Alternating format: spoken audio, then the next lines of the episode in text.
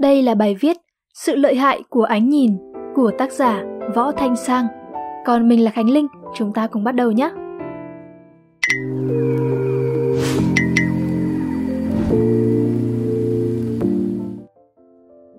Tôi luôn thấy mình thật may mắn. Cảm ơn ông trời, cha mẹ và tất cả đã cho tôi một đôi mắt đủ sáng không tật nguyền. Đó là câu nói đầu tiên, đa số chúng ta luôn mặc định những thứ mình sở hữu là điều hiển nhiên mà quên đi những điều đó là cả một đặc ân quá lớn mà mọi người hay cuộc sống này ban tặng riêng ta. À còn nữa, không liên quan nhưng yêu tất cả những người đeo mắt kính, nó mang một vẻ đẹp hút hồn đầy ma thuật. Adam Anderson, giáo sư về phát triển con người tại Đại học Cornell của Mỹ. Khi nhìn vào khuôn mặt, đôi mắt chiếm ưu thế trong giao tiếp tình cảm. Đôi mắt là cửa sổ tâm hồn do chúng là bộ phận tiếp nhận ánh sáng đầu tiên của hệ thống thị giác. Những thay đổi cảm xúc nhỏ xung quanh mắt ảnh hưởng đến cách chúng ta nhìn thấy, và điều này truyền đạt cho người khác về những gì chúng ta đang nghĩ và cảm nhận, Anderson nói. Anderson phát hiện ra rằng độ mở rộng của mắt có liên quan chặt chẽ đến khả năng chúng ta đọc trạng thái tinh thần của người khác dựa trên biểu hiện mắt của họ. Ví dụ đôi mắt thu hẹp hơn bình thường liên quan đến những cảm xúc phán xét như ghê tởm, nghi ngờ, không tán thành. Ngược lại, đôi mắt mở rộng liên kết với những cảm xúc liên quan đến sự nhạy cảm thị giác như sợ hãi, tò mò. Các đặc điểm khác xung quanh mắt cũng cho biết trạng thái tinh thần tích cực hay tiêu cực. Và chắc chắn đã không dưới một lần bạn nghe câu đôi mắt là cửa sổ tâm hồn. Điều đó đúng nhưng không chỉ dừng lại ở đó. Trong kỹ năng giao tiếp, ánh mắt là chìa khóa phi ngôn từ để quyết định hiệu quả của quá trình giao tiếp. Trong thơ ca, nó là nguồn cảm hứng không bao giờ tắt của vô số tác giả. Trong ma thuật, nó là thứ vũ khí đáng gờm trước mọi đối thủ. Trong tình cảm, chắc chắn nó là thứ nhịp điệu đi đến những ngóc ngách dù là nhỏ nhất của trái tim.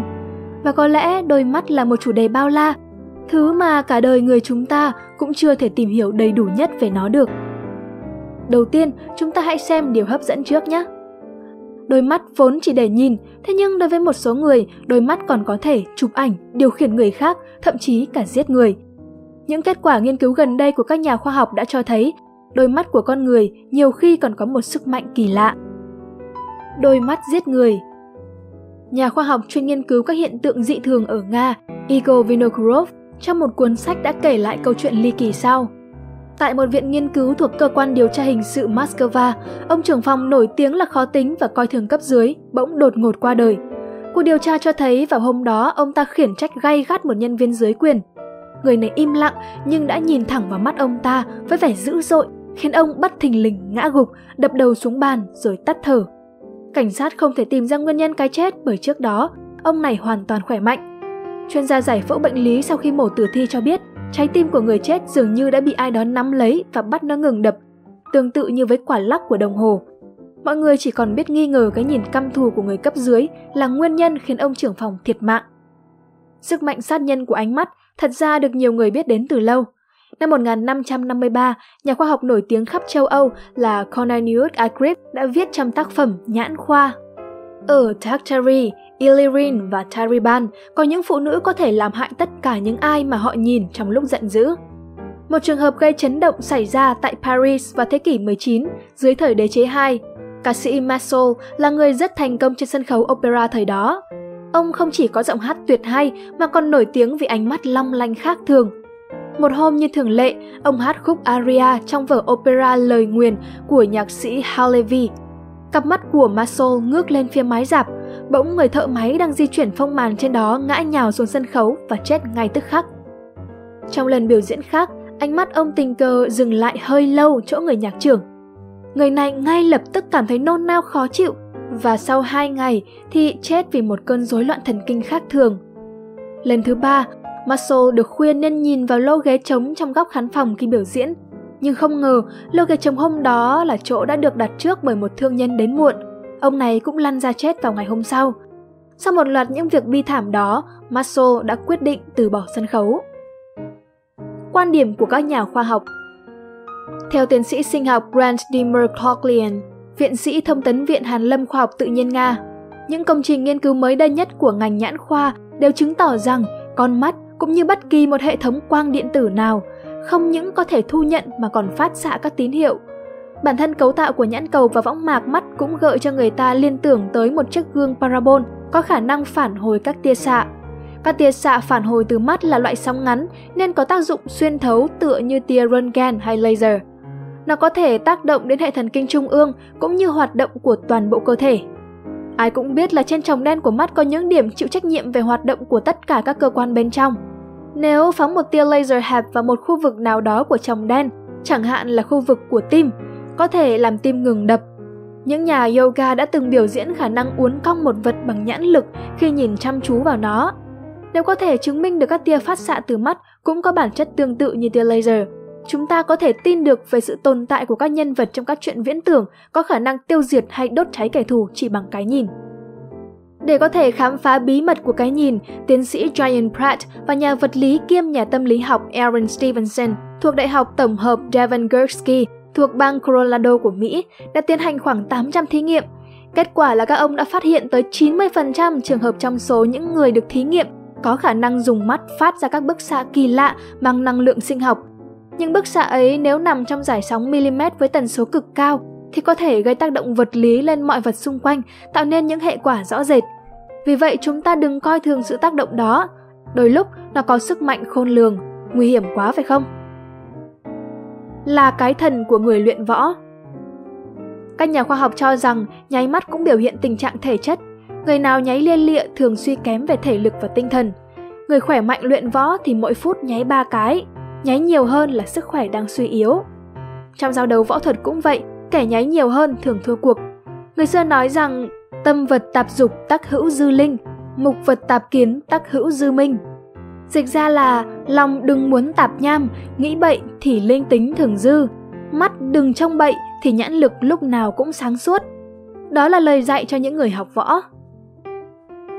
Vai trò của ánh mắt trong giao tiếp Giao tiếp qua ánh mắt là để hỗ trợ hoặc bổ sung cho kỹ năng giao tiếp hiệu quả. Đó luôn là hình thức giao tiếp phi ngôn từ mạnh mẽ nhất. Cho nên trong giao tiếp hàng ngày, ngoài lời nói thì giao tiếp qua ánh mắt đóng vai trò rất quan trọng. Chúng ta thường quan niệm rằng kỹ năng giao tiếp của ánh mắt là phải nhìn trực diện từ ánh mắt đến ánh mắt. Thực tế, đối với nhiều người, giao tiếp bằng mắt là một cử chỉ thân mật, nhưng đối với một số khác lại làm họ cảm thấy không thoải mái. Nhìn thẳng vào mắt người khác trong giao tiếp sẽ hiệu quả nếu cả hai bên đều cảm thấy thoải mái, nếu không có thể gây ra sự hiểu nhầm là một sự thách thức đối với đối phương. Thường xuyên tránh ánh mắt của người khác thể hiện sự kém cỏi của bạn. Chớp mắt quá nhiều, lời nói của bạn không đáng tin tưởng. Mắt nhìn giáo giác không ổn định, thể hiện sự hời hợt không để tâm. Mắt lờ đờ vô hồn, thể hiện sự khở khạo ngốc nghếch. Một số cách sử dụng ánh mắt hiệu quả trong kỹ năng giao tiếp. Khi nói chuyện, hãy nhìn thẳng vào mắt người đối diện, xong đừng nhìn chăm chăm, thỉnh thoảng hãy đưa mắt nhìn phạm vi xung quanh họ để giảm tải căng thẳng cho cả hai. Không đảo mắt liên hồi, nhìn xéo sang một người trong khi nói chuyện với người khác nữa. Không đá lông nheo với người khác giới, trừ khi đó chỉ là cử chỉ hài hước bạn tạo ra cho mọi người vui vẻ. Cách này cứ thử có vẻ vui. Không hướng mắt nhìn xuống chân. Người bi quan, thiếu tự tin, kẻ phạm tội thường có cử chỉ này, do đó gây ra những cảm giác không hay ở người đối diện. Dù nói chuyện với một người lớn tuổi hay nhỏ tuổi, bạn cũng đừng nên nhìn vào khuyết điểm trên thân thể của họ. Dù bạn không cố ý nhưng đôi mắt, ánh mắt của bạn lại gợi lên những ý nghĩ tiêu cực trong đầu họ. Khi nhờ vả ai đó, trong khi chờ đợi họ ra quyết định, không nên nhìn chăm chăm vào họ, vô tình ánh mắt của bạn lại tạo áp lực bắt họ phải đồng ý giúp đỡ bạn.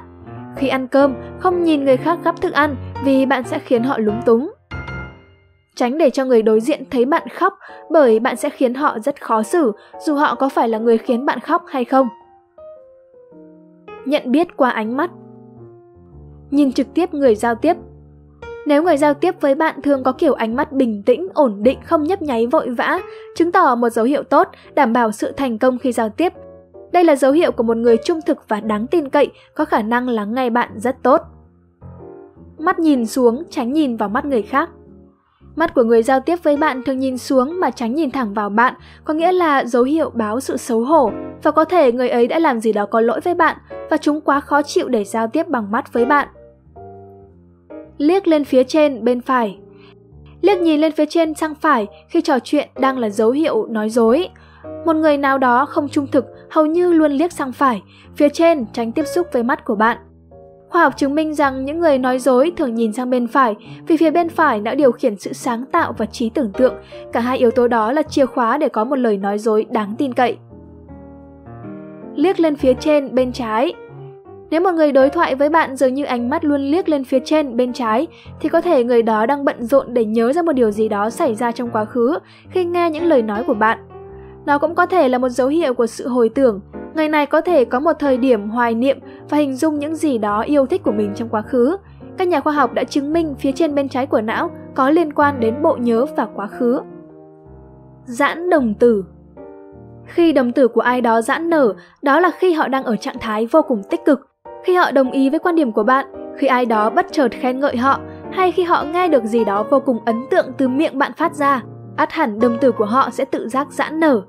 Ngược lại, nếu họ không đồng ý với quan điểm của bạn, khi họ bất ngờ chỉ trích bạn hoặc khi họ nghe được thứ gì đó vô cùng tiêu cực từ phía bạn, tự khắc đồng tử họ sẽ co lại. Giao tiếp bằng mắt đóng vai trò quan trọng đến kết quả của quá trình giao tiếp. Mọi người có thể có kỹ năng giao tiếp chuyên nghiệp sẽ biết dùng ánh mắt của mình để thuyết phục, tạo sự gắn kết đến với đối phương qua những phân tích về kỹ thuật ánh mắt. Vậy còn trong các tác phẩm bay bổng thì sao? Trong các bộ phận thuộc hình thức bên ngoài trên cơ thể người, có thể đôi mắt là bộ phận đặc biệt hơn cả. Thứ nhất, theo y học, nó là bộ phận làm việc với cường độ cao nhất.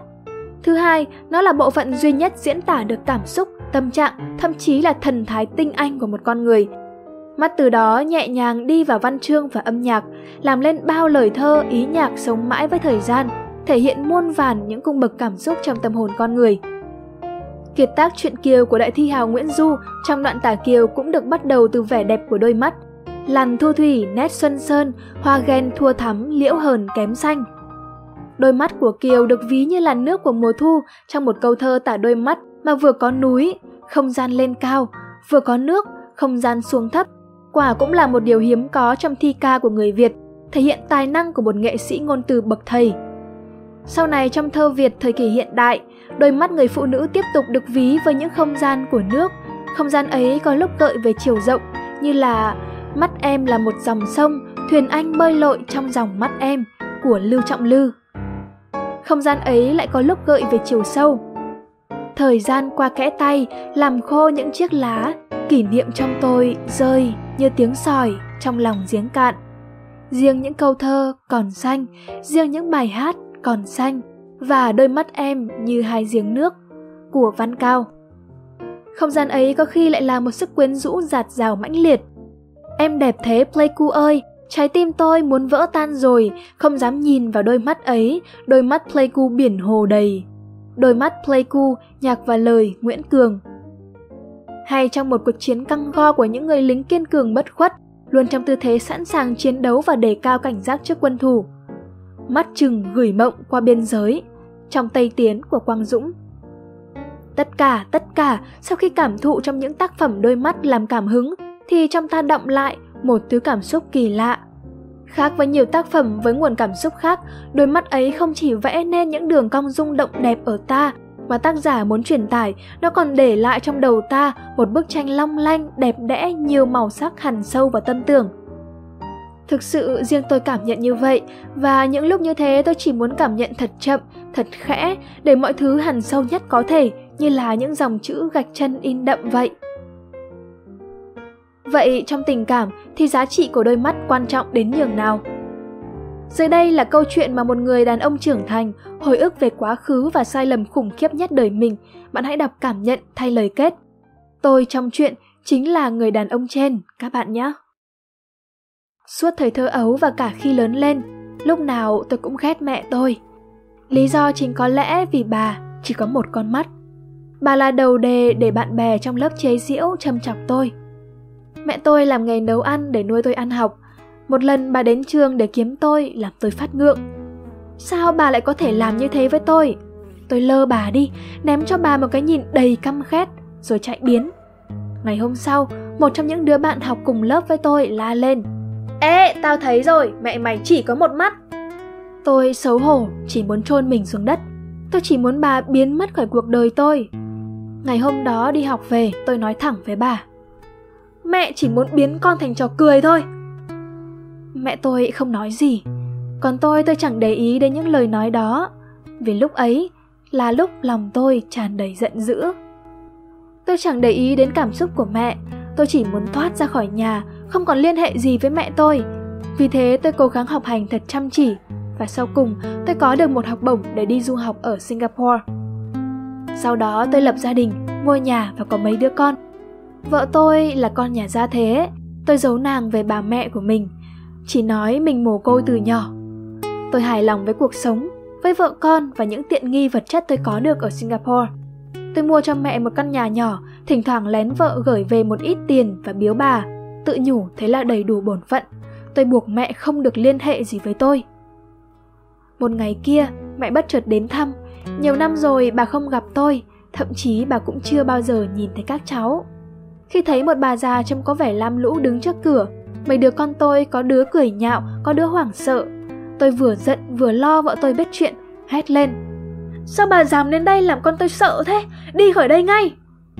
Lúc ấy mẹ tôi chỉ nhỏ nhẹ trả lời. Ồ, xin lỗi, tôi nhầm địa chỉ. Và lặng lẽ quay đi. Tôi đã không thèm liên lạc với bà trong suốt một thời gian dài. Hồi nhỏ mẹ đã làm con bị chúng bạn treo chọc nhục nhã, bây giờ mẹ con định phá hỏng cuộc sống đang có của con hay sao? Một hôm nhận được một lá thư mời họp mặt của trường cũ gửi đến tận nhà. Tôi nói dối vợ là phải đi công tác. Sau buổi họp mặt, tôi ghé qua căn nhà của mẹ vì tò mò hơn là muốn thăm mẹ. Mấy người hàng xóm nói mẹ đã mất vài ngày trước đó, không thân nhân nên Sở An ninh xã hội đã lo an táng chu đáo. Tôi không nhỏ lấy được một giọt nước mắt, họ đã trao lại cho tôi một lá thư mẹ để lại cho tôi. Con yêu quý, lúc nào mẹ cũng nghĩ đến con. Mẹ xin lỗi về việc đã dám qua Singapore bất ngờ và làm cho các cháu phải sợ hãi. Mẹ rất vui khi nghe con nói sắp về trường tham dự buổi họp mặt. Nhưng mẹ sợ mẹ không bước nổi ra khỏi giường để đến đó nhìn con. Mẹ ân hận vì đã làm con xấu hổ với bạn bè trong suốt thời gian con đi học ở đây. Con biết không, Hồi con còn nhỏ xíu, con bị tai nạn và hỏng mất một bên mắt. Mẹ không thể ngồi yên nhìn con lớn lên mà chỉ có một mắt, nên mẹ đã cho con con mắt của mẹ. Mẹ đã bán tất cả những gì mẹ có để bác sĩ có thể thay mắt cho con. Nhưng chưa bao giờ mẹ hối hận về việc đó. Mẹ rất hãnh diện vì con đã nên người và mẹ kiêu hãnh về những gì mẹ đã làm được cho con. Con đã nhìn thấy cả một thế giới mới bằng con mắt của mẹ thay cho mẹ. Mẹ yêu con lắm. Hy vọng rằng các bạn sẽ thích video lần này. Đừng quên ấn like, share và subscribe ủng hộ chúng mình nhé. Và nếu các bạn cũng thích những nội dung như trên thì hãy truy cập vào spiderroom.com để tìm đọc thêm. Còn mình là Khánh Linh. Bye!